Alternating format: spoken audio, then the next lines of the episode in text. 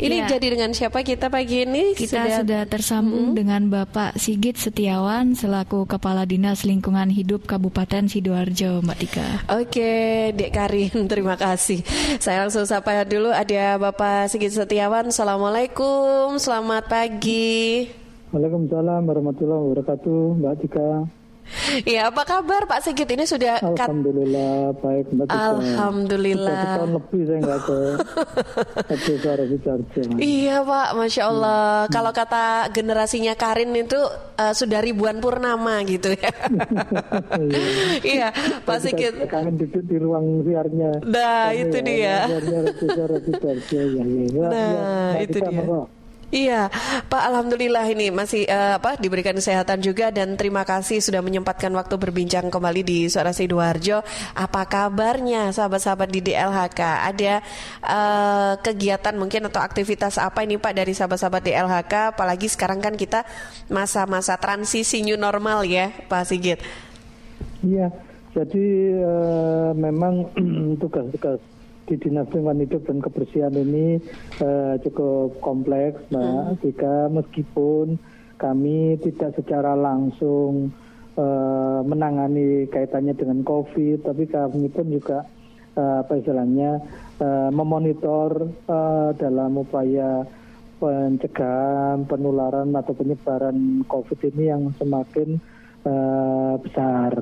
Jadi sebagai hal yang mudah saja yang gampang, pada saat kita memasuki masa-masa awal pandemi itu, kemudian kami juga ada pembagian tugas dengan sistem kerja eh, flexible work eh, apa istilahnya arrangement. Jadi artinya ada yang kerja di rumah ada yang kerja di kantor.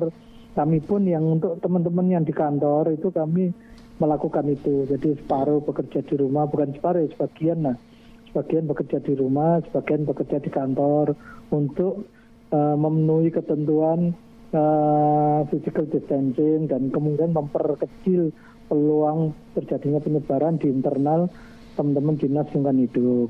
Tapi teman-teman kami yang di lapangan ini kan tidak mungkin kami lakukan perlakuan itu. Sehingga misalkan teman-teman pengelolaan sampah, mereka juga tetap bekerja eh, setiap hari. Jadi nggak mungkin kan kami sampahnya kemudian diangkut besok saja, sekarang nggak diangkut ya nggak mungkin. Jadi artinya teman-teman yang di lapangan ini tetap bekerja full sesuai jadwal seperti sebelum adanya pandemi. Teman-teman pertamanan, pertamanan juga demikian Iya. tetap kami melakukan layanan pemeliharaan taman, kemudian PJU juga setiap malam melakukan PJU pemeliharaan, kemudian kepras pohon juga demikian masih banyak eh, istilahnya permintaan-permintaan untuk pengeperasan pohon yang rawan tumbang dan lain-lain. Semua itu memang kami lakukan dalam upaya memberikan eh, kenyamanan kepada masyarakat. Iya. Terus kemudian di sisi pandemi sendiri kemarin terus terang kami sendiri juga ada kendala beberapa teman PJU ini pada saat malam hari itu karena banyak yang di daerah atau di desa-desa atau kecamatan atau wilayah-wilayah melakukan eh, apa istilahnya eh, lockdown lokal ya Iya. istilahnya. Jadi di daerah-daerah melakukan penutupan lokasi apa pintu-pintu masuk desa. Sehingga banyak teman-teman kami yang ngeluh Pak saya mau memperbaiki PJU di daerah ini. Nggak bisa masuk Pak. Nggak boleh masuk oleh warga karena ditutup karena jam malam dan seterusnya. Akhirnya sampai kami membuat surat kepada Bapak Wakil Bupati kami tembuskan Pak Kapolresta Pak Dandim dan ke seluruh camat di Sidoarjo bahwa mohon diberikan dispensasi kepada teman-teman PJU yang malam hari melakukan tugas untuk pemeliharaan atau perbaikan lampu PJU karena dengan kondisi masyarakat itu stay at home tinggal di rumah kemudian kalau lingkungannya gelap itu kami juga tentunya secara secara moral punya kewajiban untuk eh, apa ya mem- mem- memiliki beban moral lah. Masyarakat sudah disuruh di rumah lingkungannya kalau lampunya padam dibiarkan itu terus keberadaan pemerintah kan pasti dipertanyakan makanya akhirnya kami terpaksa membuat mengajukan itu kemudian teman-teman kebersihan dan teman-teman kami yang di lapangan ini juga riskan terhadap terjadinya penularan maupun menularkan kepada orang lain itu juga kami siapkan mereka semua dengan APD, APD versi kami. Jadi di- kita siapkan kaos tangan, Iya. kemudian kita siapkan masker.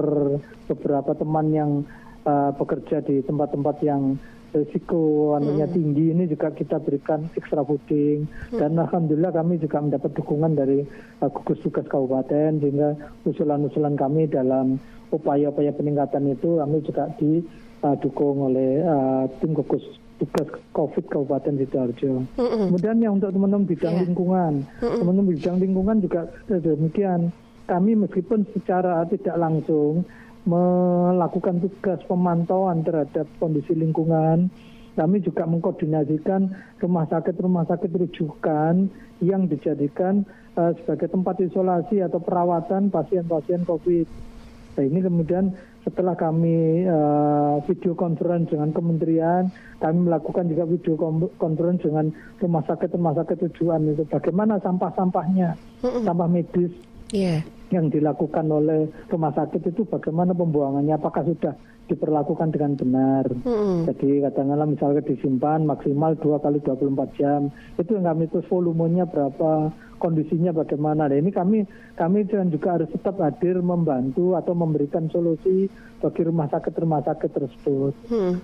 Iya. Terus kemudian satu hal lagi yang kami lakukan bahwa eh, masyarakat terus terang selama ini eh, mungkin juga ada yang sudah mendapatkan edukasi ataupun sudah mendapatkan edukasi tapi juga belum tentu dilaksanakan. Contoh yang paling mudah adalah masker-masker bekas. Mm-mm. Jadi masker medis yang bekas pakai itu idealnya kita kan juga tidak tahu masker itu dipakai orang yang sehat, apakah Iya. orang yang terkonfirmasi, ataukah orang yang sudah positif itu juga tidak tahu. Makanya kami juga pengadaan mobil, jadi mobil kami mobil sampah yang kecil itu dump truck Iya. yang ada masih bisa kami ambil satu, jadi mobil lama Mm-mm. itu kami modifikasi, kami rubah menjadi mobil pengangkut angkutan sampah khusus. Jadi mobil itu kami siapkan untuk mengangkut eh, sampah-sampah medis ini, apa masker bekas dari masyarakat yang dibuang di TPS TPSD. Itu di TPSD juga kami siapkan tempat sampah khusus. Jadi plastiknya atau kantong sampahnya seperti kantong untuk B3. Mm-mm. Nah itu mobil ini kami lakukan untuk pengambilan sampah-sampah itu. Ya memang kami melihat belum efektif, belum maksimal karena memang edukasi kita belum bisa menyeluruh.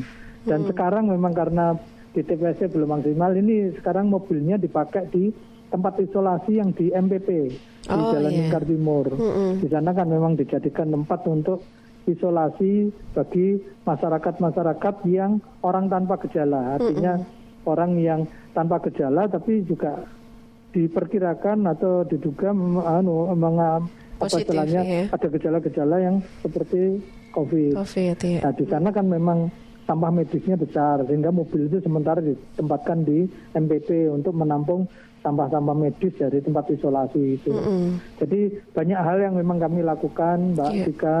Tapi tentunya bagaimanapun juga semuanya memang perlu dukungan masyarakat sehingga harapan kami sahabat-sahabat suara Georgia ini juga memberikan dukungan. Artinya tetap tetap memakai masker, kemudian tetap eh, menjaga jarak dan kemudian tetap disiplin dalam menjaga kesehatan eh, sehingga supaya eh, kondisi COVID ini bisa kita tangani bersama. Kira-kira begitu, Mbak. Oke, Jika baik luar biasa. Jadi masih memang eh, tidak lantas di LHK ini ya, diam saja begitu ya dalam kondisi COVID, tapi semuanya bergerak, masih tetap ada eh, tugas-tugas dari masing-masing ya Pak. Nah yang menarik Betul. tadi sampah-sampah medis ini Pak yang diambil, lantas ini pengolahannya seperti apa? Apakah dicampur dengan sampah masyarakat yang lainnya atau diolah sendiri itu untuk pengolahan sampahnya? Ya, jadi untuk sampah medis itu setelah kami kumpulkan itu seperti yang saya sampaikan tadi maksimal dua kali 24 jam harus Ya. dikirimkan kepada eh, lembaga yang memiliki rekomendasi atau memiliki izin untuk pengolahan sampah medis atau sampah B3. Oh iya. Jadi kami seperti yang di eh, MPP ini kemarin sudah eh, kami eh, kerjasama dengan sudah kerjasama dari dari awal dibukanya eh, MPP sebagai tempat isolasi itu kami sudah kerjasama dengan pihak ketiga yang memiliki izin untuk dia mengangkut dan mengolah sampah B3 atau sampah medis. sehingga setiap anu kami nggak boleh menyimpan terlalu lama. Jadi disimpan maksimal dua kali 24 jam langsung diambil. Iya. tapi yang di MPP itu satu hari itu langsung diambil. Jadi setiap hari diambil. Mhm. dan mohon maaf kemarin memang cukup besar ya jadi untuk lingkup ruang isolasi seperti itu aja sehari eh, sampai sekitar 60 kilograman untuk sampah sampah itu. Jadi yang yang banyak memang eh, sisa makanan kemudian baju APD dari perawat dan mohon maaf eh ya saya nggak bisa sampaikan lah. Di dalamnya APD ini tentunya juga ada kaitannya dengan dengan nano dari personil perawat itu semuanya dibuang menjadi sampah medis yang harus diolah dengan sesuai dengan ketentuan. Jadi kira-kira begitu Mbak Tita. Wah iya, ini memang justru sangat riskan sekali ya teman-teman dari DLHK ini untuk uh, dalam tugas-tugas yang dilaksanakan Pak Sigit ya. Tapi ini kalau iya kalau kita memberikan edukasi kembali kepada masyarakat untuk membantu menekan penyebaran wabah COVID-19 uh, dengan apa ya protokol-protokol kesehatan yang sudah di uh, sering sekali dihimbau.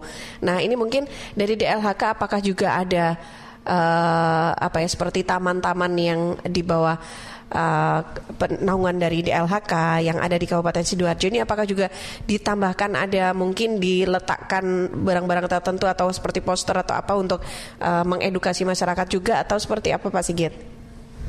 Eh, jadi begini memang eh, saya tambahkan Mbak Tita, sejak adanya pandemi COVID ini memang RT RT kami itu memang ditutup sesuai dengan arahan pemerintah. Oke. Jadi pada saat itu memang ditutup.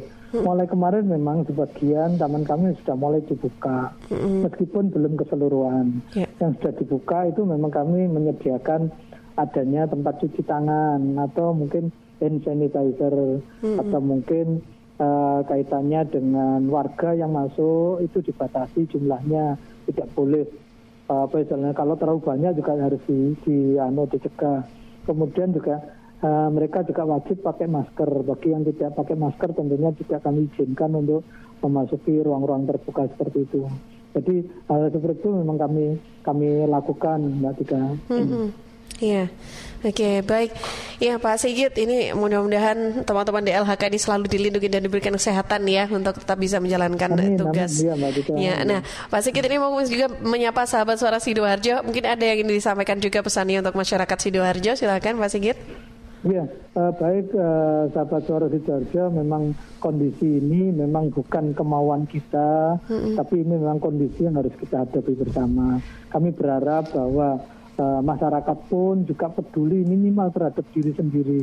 Jadi kita harus tetap pakai masker, kita jaga jarak dengan orang yang lain, karena kita juga tidak tahu bahwa orang lain, teman kita atau eh, sahabat kita atau yang berada di dekat kita ini kondisinya sehat ataukah memang eh, ada hal yang bisa menularkan kepada kita. Kadang-kadang bahkan orang yang sudah positif pun juga ada yang orang tanpa gejala. Kondisinya sehat, tapi dia memang eh, apa istilahnya eh, terkonfirmasi. Sehingga ini juga eh, apa ya membahayakan bagi kita dalam artian kita tidak boleh artinya menyepelekan hal ini. Jadi se, apa ya semangat untuk tetap menjaga kesehatan kita maupun keluarga kita ini juga tetap harus kita utamakan. Jadi tetap pakai masker, jaga jarak, dan tentunya juga tidak kalah pentingnya adalah kita menjaga kesehatan.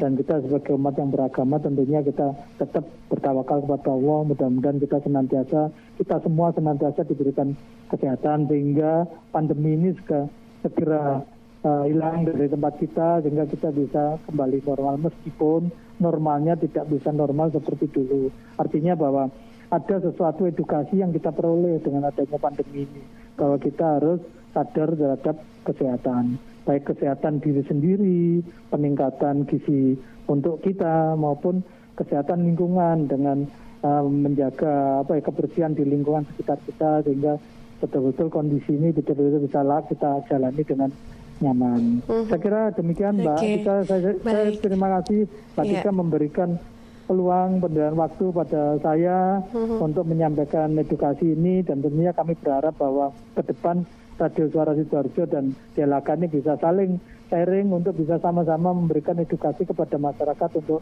kebaikan uh, kita semua. Iya, Saya kira demikian Mbak Tika. Terima Baik, kasih. terima kasih. warahmatullahi wabarakatuh. Waalaikumsalam warahmatullahi wabarakatuh. Sahabat suara Sidoarjo, demikian ya perbincangan kita bersama dengan Bapak Sigit Setiawan, Kepala DLHK Dinas Lingkungan Hidup Kebersihan Kabupaten eh, Sidoarjo.